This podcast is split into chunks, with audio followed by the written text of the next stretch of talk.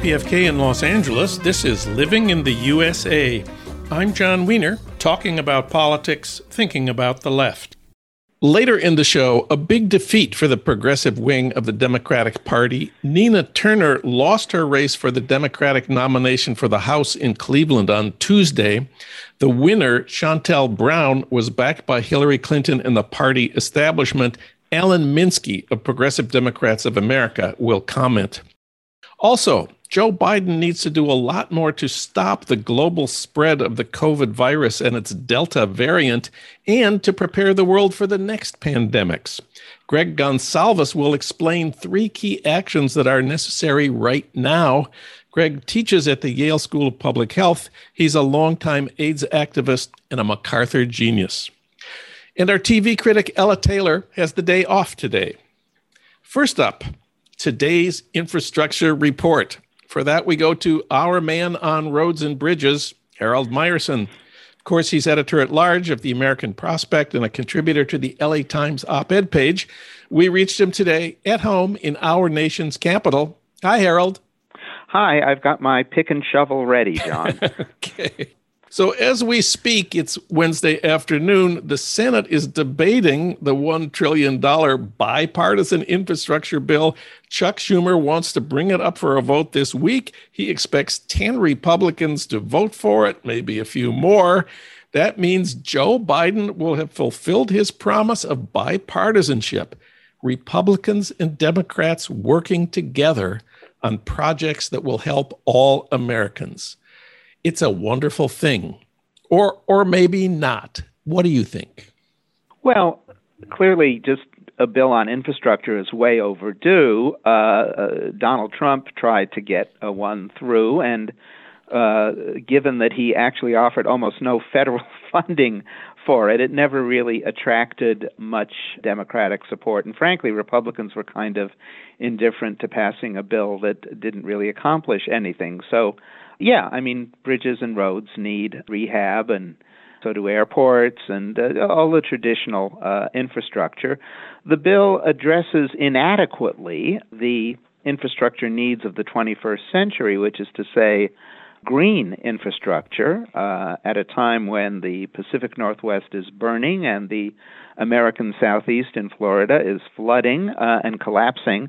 You would think that the uh, climate crisis being uh, manifest now rather than in the future uh, would be a spur to that. But you know, I mean, this is really sort of the prelude to the serious, even the more serious bill, the three and a half trillion dollar human infrastructure bill, which will also contain a, a, a lot of green infrastructure in it.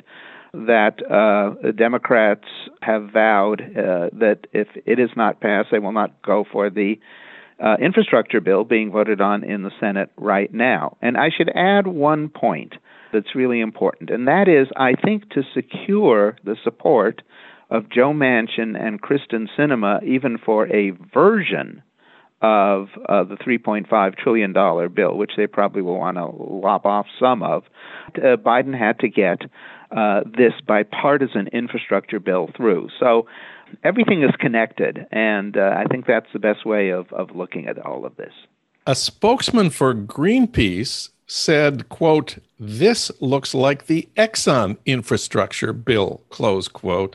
Uh, she was referring to the fact that it dropped the requirement that the electric grid has to be prepared to replace fossil fuels with renewable sources, solar, wind, and, and hydropower is it going too far to say this looks like the Exxon infrastructure bill?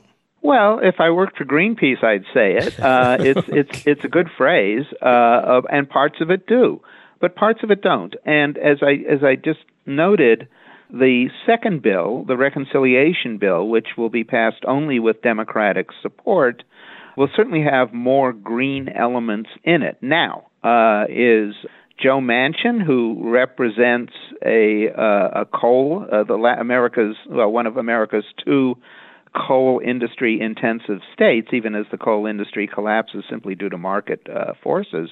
Uh, the other state being uh, Wyoming, uh, and these are the two states that voted most heavily for for Donald Trump. Since Joe Manchin represents that state, you're still going to see some Exxon elements, I suspect, in the reconciliation bill, or maybe more precisely, you're going to see uh, some diminution of, of the green elements in that bill, but that's what you can do when you know you, need every Democratic vote, and some of the Democrats are beholden uh, to the fossil fuel industry.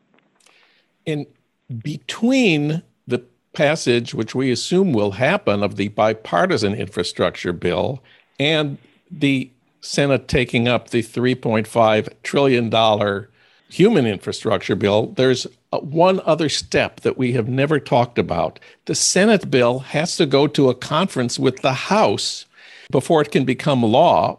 And some progressives in the House are saying they plan to demand changes and send it back to the Senate. That certainly sounds like trouble for Chuck Schumer. It not only has to go to conference, it has to be voted on uh, by the by the whole House. Yes. And you know, here I think we what we need to you know think about uh, and where the real leverage of House progressives come. That that that's where they have leverage. They you know if, if only four Democrats, and you know the squad at this point with Jamal Bowman now has five members. If only four Democrats don't vote for it, uh, the bill is dead. And it's really not so much that they want changes to that. Uh, it's it's how they will insist that what they want is included in the reconciliation bill. The two bills can't be viewed separately because you know progressives have two ways of getting what they want. One would be in the infrastructure bill, the other would be in the reconciliation bill. And by withholding votes for the infrastructure bill, they uh, really are placing uh, their demands on the reconciliation bill. So it's a complicated process, but I think the uh, important point to realize here is progressives have real leverage over, you know, what the two bills end up uh, saying and doing. And in some ways, the biggest issue that looms over all of this is how to pay for both of these bills. Republicans insisted, and the Democrats conceded uh, that the bipartisan bill would not be paid for by taxing the rich, taxing corporations, and giving the IRS the resources it needs to collect taxes. Presumably, the, the bigger bill is going to have those provisions in it, or will it?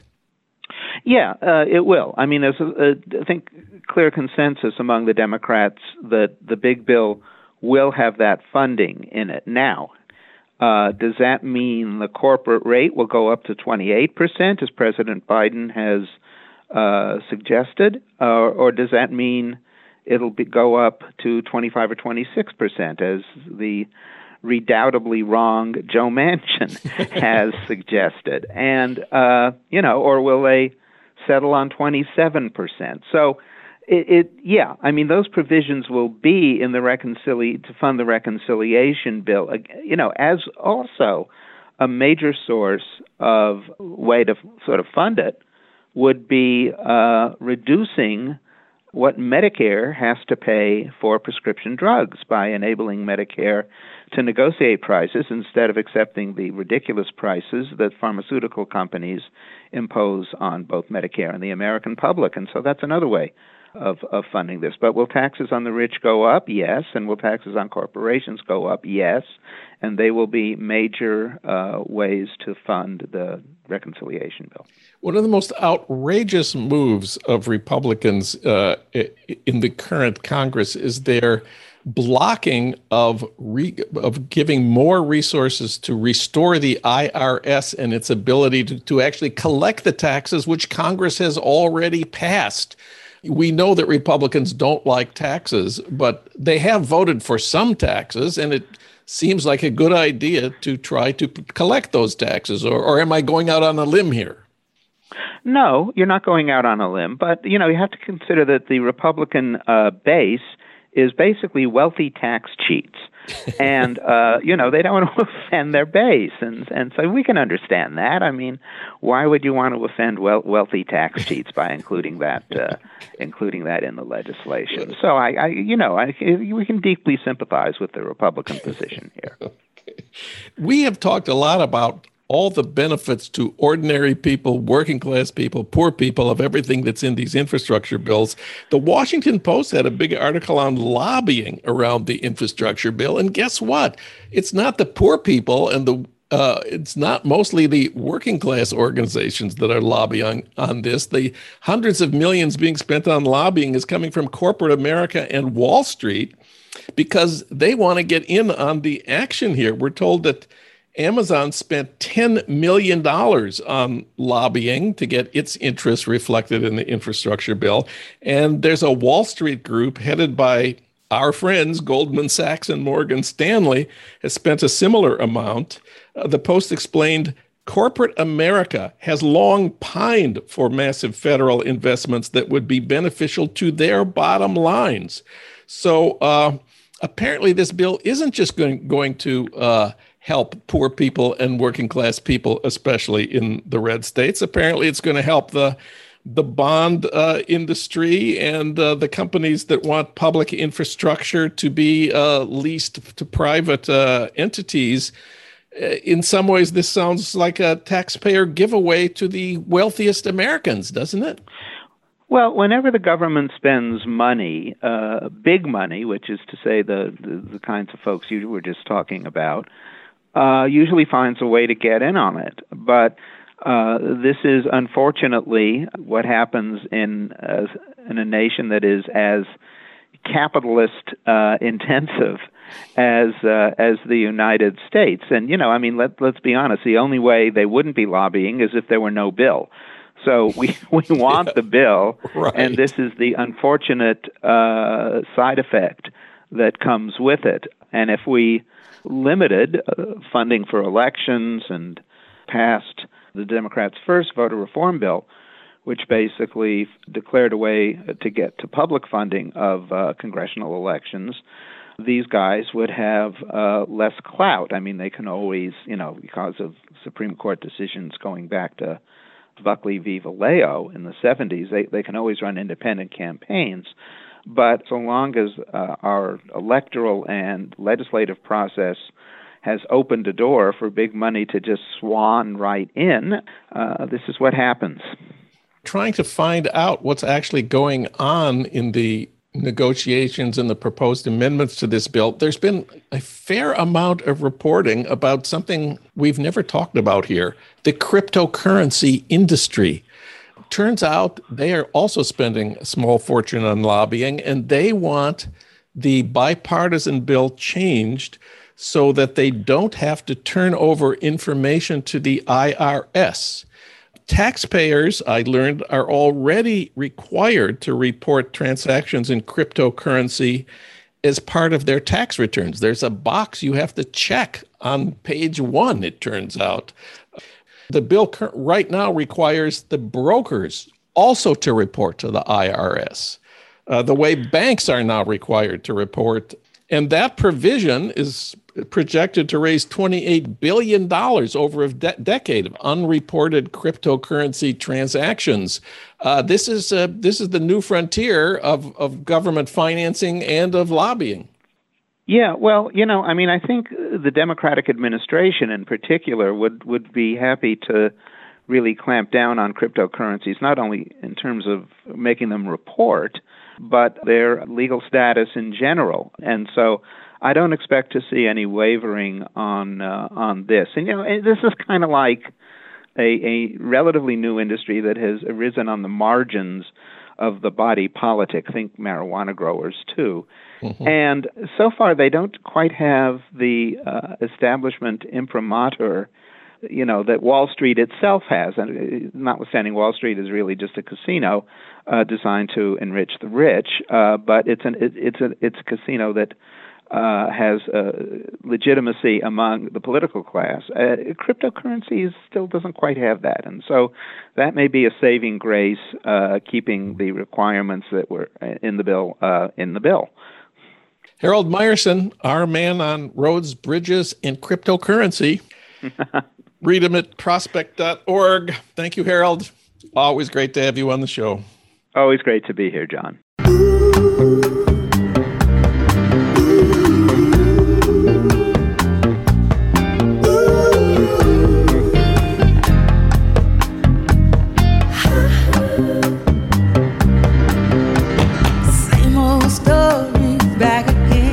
It's the same old story. This is Living in the USA, and I'm Jon Wiener, talking about politics, thinking about the left. Tuesday, we saw a significant defeat for progressives in the Democratic Party. In the primary for an open Democratic House seat in Cleveland, Nina Turner, who was supported by Bernie Sanders, AOC, and progressive groups, lost to Shontel Brown, who was supported by Hillary Clinton and the official party leadership. The vote wasn't that close. Nina Turner lost by five points. For comment, we turn to Alan Minsky. He's executive director of Progressive Democrats of America and old friend. Alan, welcome back. Oh, great to be here, John. And I, I will say this, though um, a five point spread in a primary is actually quite close for a U.S. primary in either party. It's rare that uh, you actually see a sort of two person battle end up that close in a primary. Okay. Well, let's talk about what was at stake in this race. You wrote about that at Common Dreams. Uh, what does Nina Turner stand for? What did she campaign on? Well, I mean, if you want to take the broadest view possible, and I think that's significant. Yes. Um, Nina Turner, of course, is nationally well known because she was the co chair of the 2020 campaign and was a very prominent surrogate for Bernie Sanders in the 2016 campaign and made a really huge connection with the Bernie Sanders base as a, a regular uh, speaker at the Sanders rallies in both campaigns. And so she's a sort of a, a, a you know a signature member of the political movement that has transformed American politics and politics within the Democratic Party over the last five years since the emergence of the Sanders campaign and the reappearance of, you know, a really more serious left progressive movement in American politics and within the Democratic Party. And she's very outspoken. She's a brilliant orator, also especially, you know, very sharp on interviews and, you know, was a CNN commentator in the intervening years and I can only imagine, you know, she made quite an impression on a number of people because her forthrightness and her grasp of a range, a broad range of policy issues uh, is just apparent in every one of her appearances and, and interviews. We've been arguing for a long time that the progressive political strategy is not just a different set of issues, but also a different way of campaigning. Instead of uh, spending big bucks on TV ads and consultants and polling, we focus on base building, on mobilization of the grassroots, on bringing new people into the process through face to face and door to door work by volunteers. It's a long term commitment, not just get out the vote on election day. Is that the kind of campaign that Nina Turner ran? Yeah, it is. And, um, but you know, it, it was a extremely complicated and unique race. I think one of the things that is, is being questioned right now is why did this particular strategy of the more moderate, centrist, and even right wing elements in the Democratic Party and Democratic coalition succeed? In yeah. this race where they they didn't in say Cori Bush's and Jamal Bowman's, the two very progressive members who won elections, uh, knocking out long-term incumbents. So even even a more difficult reach. Why did the almost the same tactics work so well here? And I think one of the reasons is the severe isolation of this race. It it did certainly in Metro Cleveland uh, grab all the headlines, become the focus of the region and the attacks on Nina Turner that were funded by the certainly the same major funding source that Eliot Engel had against Jamal Bowman, the Democratic Majority for Israel PAC, which poured, I think, 1.9 million. I think there probably are even there's even going to be an even later report where we'll find out even more money came in from that one PAC. And so there was a real focus on the, the negative information and misinformation that was put out into Cleveland metro media against Nina Turner. But the, you know, I think the real significant thing here is again, it reveals how intense the effort was and the commitment to defeat Nina Turner. And, and I do say, and I do not mean to cast dispersions on Shontel Brown as I say this, you'd really be hard pressed anyone to believe that that money came in, you know, as it were, in support of Nina's primary, the, the top opponent, Shontel Brown, who won. Um, it was invested to defeat Nina Turner. And that was very clear. I, I conclude that the split in the Democratic Party, the, the intensity of the campaign against Nina Turner, the split between the old Clinton Obama Wall Street Democrats and the Bernie Sanders AOC progressive wing, seems like that split, at least in this campaign, is as wide as it's ever been. Uh, is that a fair statement? I think it is. And, um, you know, there was an article about this race in the Atlantic that maybe people saw that said that is, is this a race that's a bellwether about the competition between uh, the two wings of the party? And they argued that it really wasn't, that there were particularities about this, obviously, the nature of the district, and, um, and then in particular around Nina herself that made it not the case. Well, of course, that's only partly true. Yes, this was an extreme example of that. Though, but there is a major countervailing force against that, and I know on the left, this is something that some people embrace and other people don't, which is the public policy that's coming out right now from uh, Democratic senators, Democratic members of the House, and the White House. I know it's not everything progressives want. It's certainly not everything PDA wants. And even where there are good measures in, say, the infrastructure bills, it's not everything we'd want out of those measures. Still, it is a constitutive difference from the Clinton and Obama years. Yeah. This level of fiscal spending that will benefit working people and poor people across the country. In fact, some of the strongest measures are directly targeted to lift people out of poverty. Uh, and then, of course, there's a lot of employment involved in it as well. And we hadn't seen anything like this. There were opportunities for Obama with the financial crisis to produce something analogous. And um, the fact that it's an infrastructure bill and it's this large, if it does turn out to be as large as it's thought that it will be. It's it, it is investment in employment and then continuing funding of things way beyond what happened with uh, the what was it called the CARES Act in uh, the last year of the Trump administration. That was obviously an emergency measure due to the pandemic. This is clearly informed by the crisis of the pandemic, but it is uh, direct fiscal investment in projects that uh, we haven't seen anything like this since the Johnson years. So, what was Nina Turner's campaign doing that aroused such intense opposition from the party establishment? Were there issues where they really wanted to stop her? I would say on the surface, yes. And if you look deeper, yes. Allow me to answer the deeper question first. Sure. I think that um, American politics has a sort of center that still has overlap in the two parties. Um, and this is the maintenance of the structure of our economic system uh, from Reagan through the Trump years.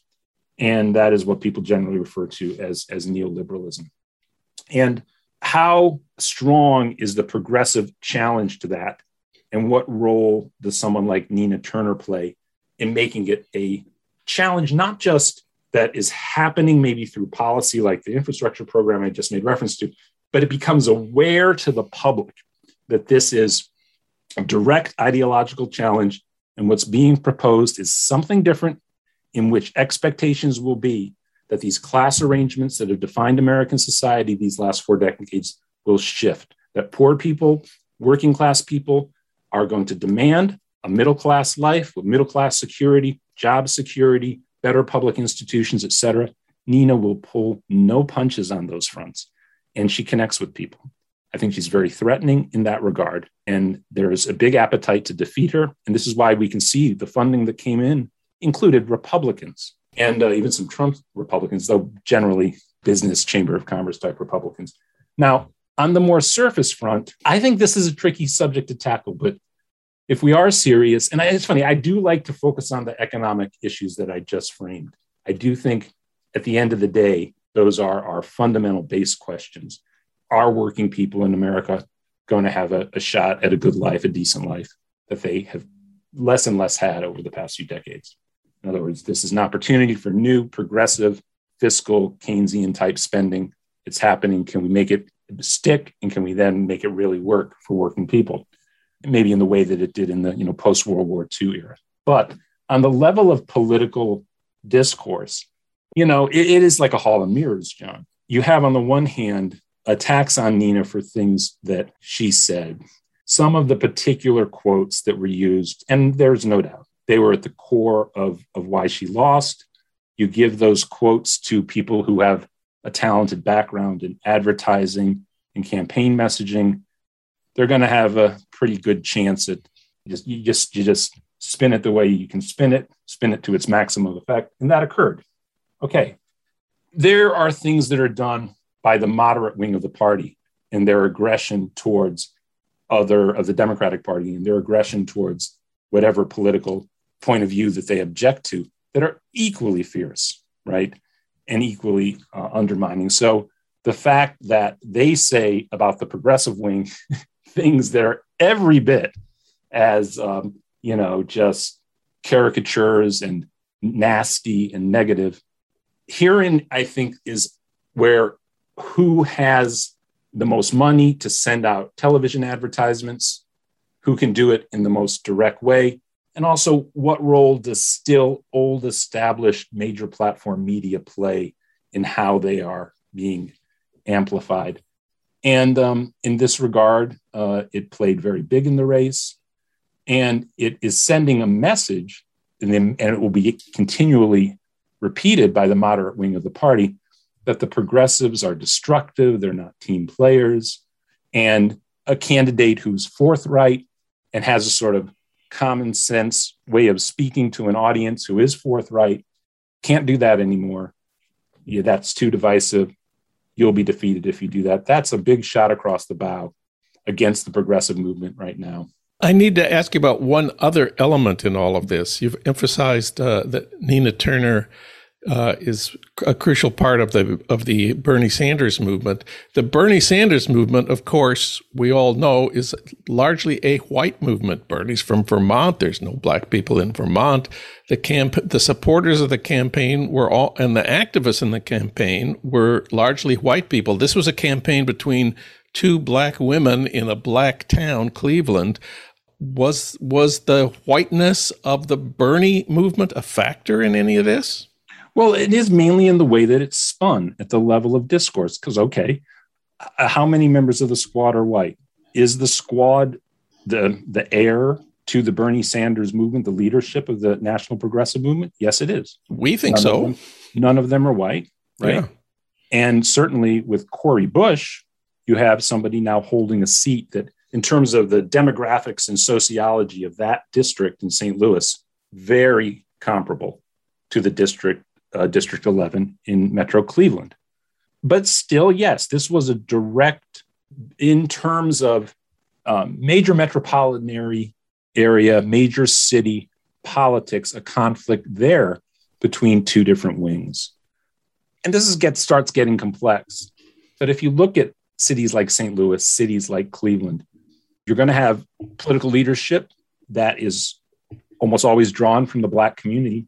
So what's going to be the relationship of a politician who might be a mayor of a city like that to the corporate headquarters that are downtown, to that nexus and tax base that tends to be right around the baseball stadiums, right?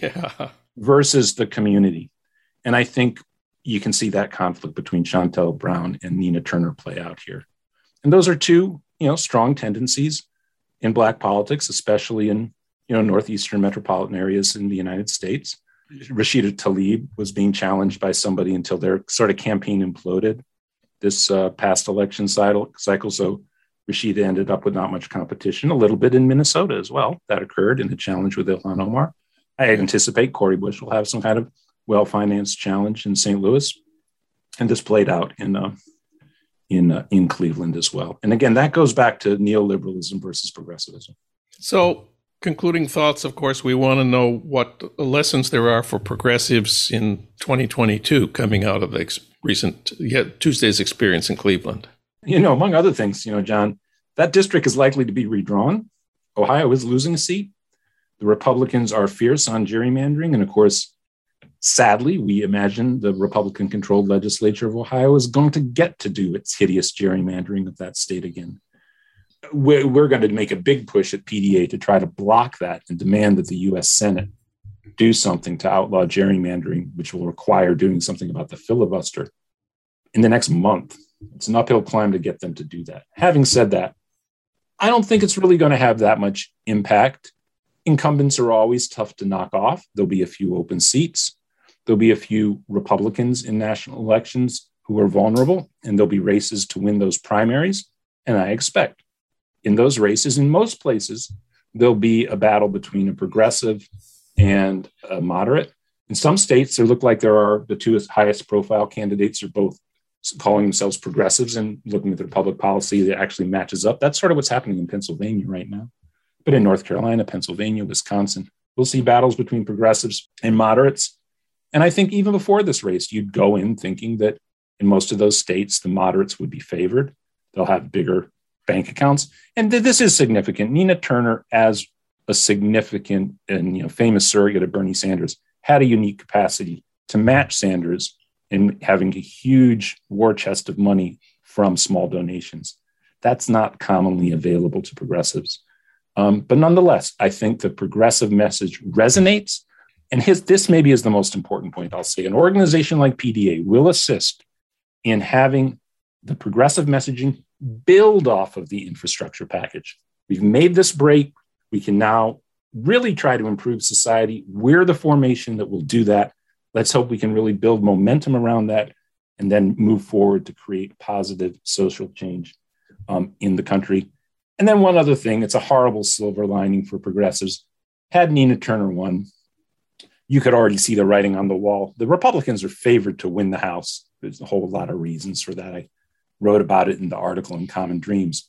But if they do, you could just see the Democrats blaming the progressives. The likelihood that they would do that if Nina Turner had won this race uh, was much greater than uh, with Nina Turner losing. But Nina Turner is going to stick around. I think we're going to hear a lot more from her. Absolutely brilliant uh, commentator on the American scene, and I certainly expect to see her uh, both as a as a prominent voice in uh, American society, and I wouldn't be surprised if she's running for office again real real soon. Alan Minsky, he is executive director of PDA, Progressive Democrats of America. You can read his piece about the significance of the Nina Turner campaign at commondreams.org. Alan, thanks for talking with us today. Great to be here, Jon.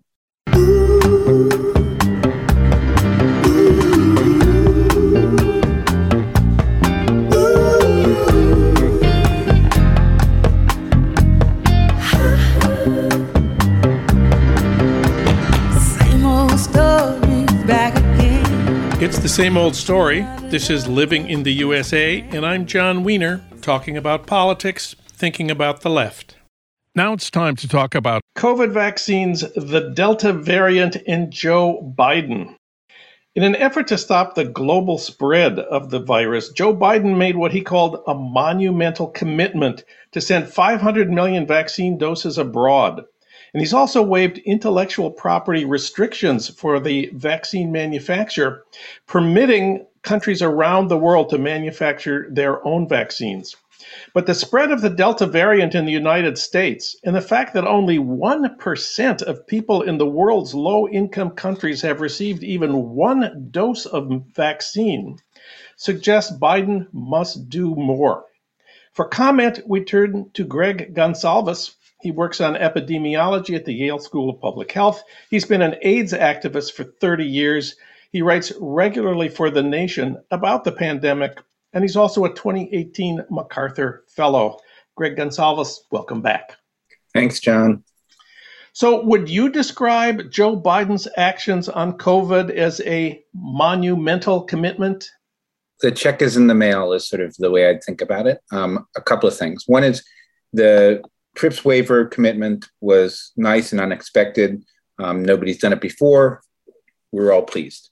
But we all said months ago that that was not enough to, to stem the tide of new infections around the world, um, and that allowing tech transfer to happen or helping tech transfer to happen so we could scale up more doses both domestically or uh, in plants and facilities around the world were the next necessary step. And subsidizing that scale up was going to be important the president has said he will donate 500 million doses. How many has he donated so far? Not not as many as, as he's committed to. But the scale of what's necessary now is like in the billions of doses. And that's simply not on the table by the administration for some bizarre reason. um, because I don't understand how perpetuating the pandemic around the world really is a, a good foreign policy option for, for, for Mr. Biden. In The Nation, you say there are three things Biden could do right now. Number one on your list is for us to produce a lot more uh, of the vaccines to send to the global south. What, what would that take? I think we need to do two things in tandem in terms of production. A group called PrEP4All in New York City has suggested that working under current frameworks of the Defense Production Act, um, under the sort of cognizance that we own some of the patents on the Moderna mRNA vaccine, and we have $10 billion in the bank from the American Rescue Act, we could scale up mRNA production in the US by asking Lonza, which is Moderna's contractor, to help build another site, to work with uh, the company itself or with people who help develop the mRNA vaccine to build to retrofit other plants. The idea is that being close to home, being close to the company that uh, originally made the vaccine, you know, we could get this done quickly with the resources of the entire U.S. government behind it. It's not alone sufficient to, to get us where we need to go. WHO has called for a multilateral sort of distributed network of vaccine production hubs.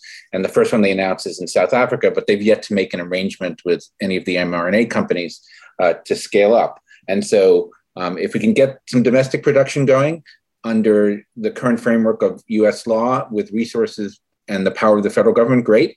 We should also be pouring money into these vaccine hubs so that at the same time we're building up domestic capacity, we build up international capacity as well, not leaving them dependent the next time we come around with a pandemic that we need to face together.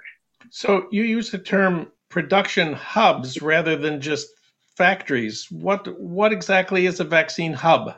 I think the idea is that each of the regions around the world are going to need to be able to produce vaccines, not just for COVID, not just for the current moment, but over the long term, and to create sort of a, a, a regional um, hub where different manufacturers and different kinds of vaccines are being made um, that may not be the province of one manufact one originating manufacturer. It might be for multiple diseases. There might be different parts of the vaccine that are made at different places at the hub in South Africa or in, in, Southern Africa, for instance. And so I think the idea from the WHO's perspective is that it's a hub and spoke model. So South Africa could supply for the Southern African region, one in Senegal could supply for West Africa, another one in Kenya for East Africa. Then we could go to Latin America, et cetera, et cetera. Um, so the idea is that these hubs supply the spokes, the countries that are surrounding them in a given world region more production in the United States, development of these hubs uh, in the global south. And the third thing Biden should be doing, you say, is dealing with the millions of doses here in the United States already manufactured that are unused and approaching their expiration dates. What what should we know? What should we do about that? Well, supply is exceeding demand in the US. And so with the current production schedules, we're not going to run out of doses for Americans but what we stockpiled thus far, we shouldn't make a commitment that we're going to do it at some point. We should do it now. What we're seeing in Indonesia and South Africa and Zambia and other places around the world is is a con- conflagration, and really, you know, are seeing their their worst moments of the COVID pandemic thus far, spawning new variants like the Delta variant that none of us ever heard of six months ago, but we we ignored it at our peril. So let's get the vaccines that we're not using out there. And this doesn't go just for us; it goes for Canada. It goes for other countries that are that are hoarding doses right now. Um, and so, let's do everything we can at the current moment to to expand access for the current moment, but also for the next three, six, eight, nine, 10, 12 months and into into 2022. Biden could have done all of this months ago. Why do you think he hasn't? You could sort of manufacture lots of exotic reasons about why this isn't happening. But the most obvious one is that the companies who make these vaccines are completely opposed to any sort of sharing of intellectual property um, of anybody else making the vaccines but them. mRNA is a platform that can make dozens and dozens of kinds of vaccines for many, many, many diseases. It's a proverbial golden goose. And they do not want anybody's fingers on, on their goose. The point is, is that the president is taking his cues from the CEOs. President Biden has shown a sort of deference to industry in in certain ways over the course of his career, and this is just another one of those.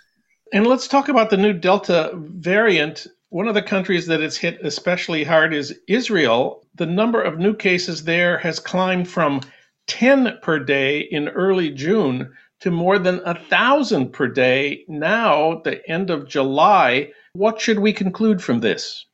The Delta variant is much more infectious than uh, our original COVID or SARS CoV 2 strain. Most of the people getting infected with the Delta variant are unvaccinated individuals.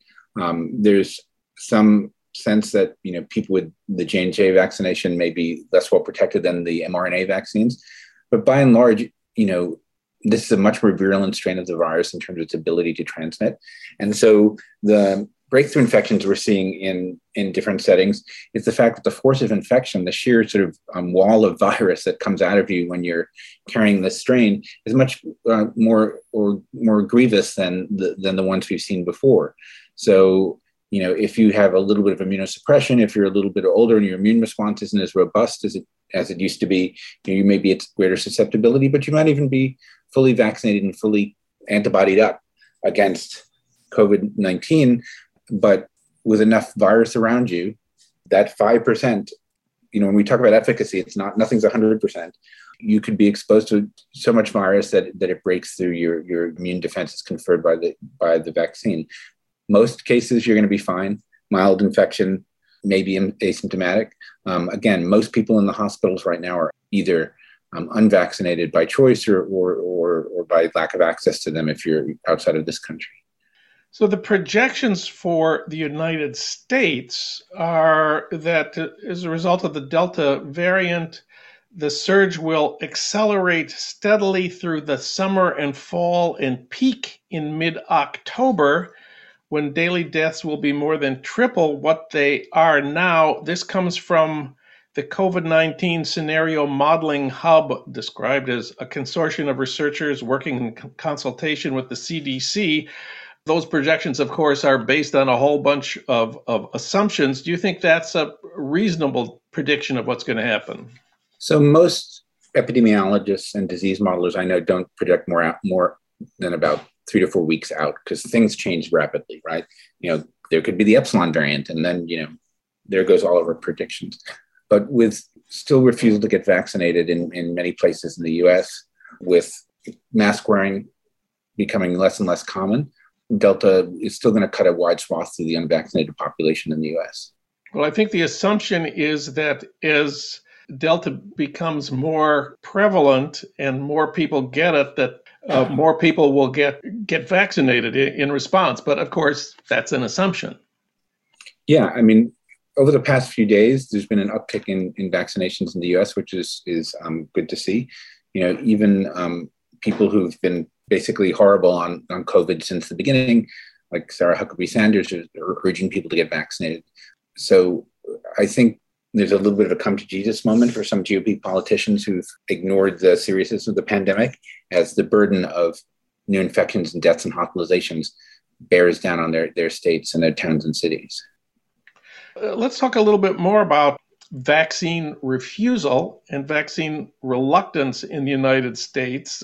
The statistics we're told are, the, of course, the political divide is significant nationwide.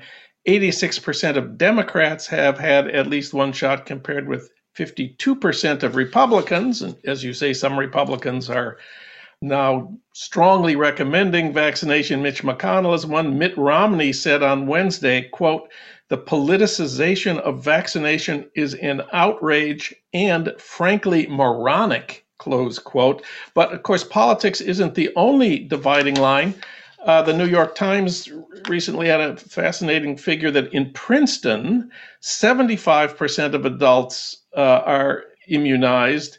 In Trenton, just 14 miles south, only 45% are. And both of these are equally democratic towns. Of course, Princeton is white and wealthy, Trenton is black and Latino and poor. So politics isn't the only dividing line here.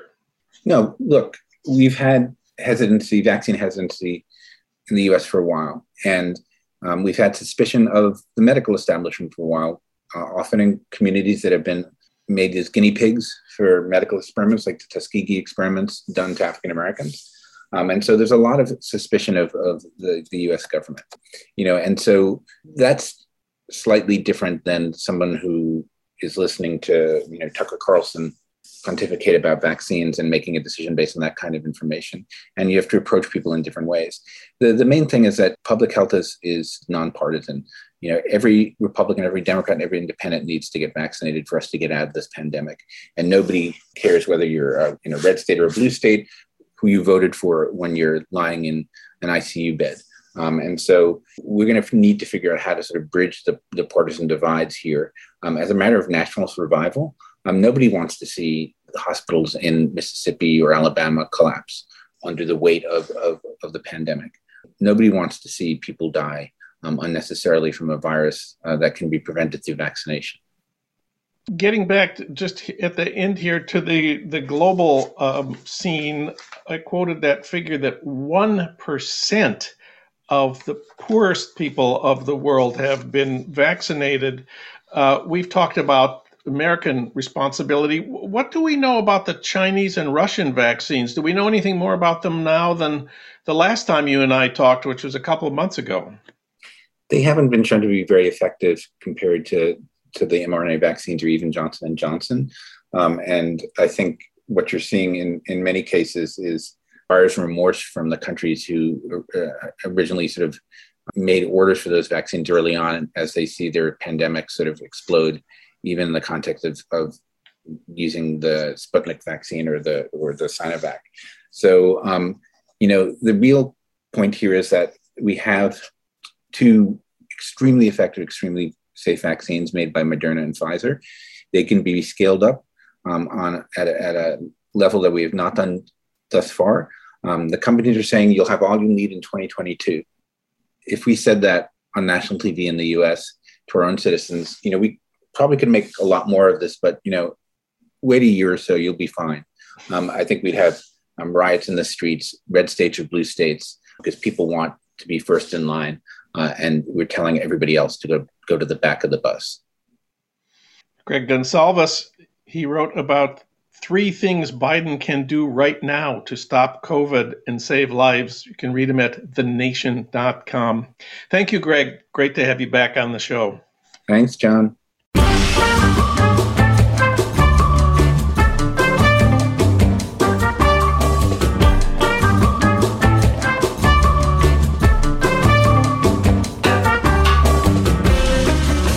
That's it for today's Living in the USA. Our sound editors are Will Broughton and Alan Minsky.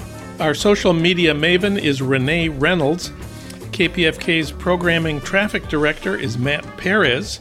Thanks as always to Ry Cooder for our theme music Mambo Sinuendo. Living in the USA is recorded and produced at our Blythe Avenue studios in Los Angeles. If you miss part of this show or any of our recent shows, you can listen online anytime you want at livingintheusapod.com. I'm Jon Wiener. We'll be back next week talking about politics, thinking about the left, and living in the USA.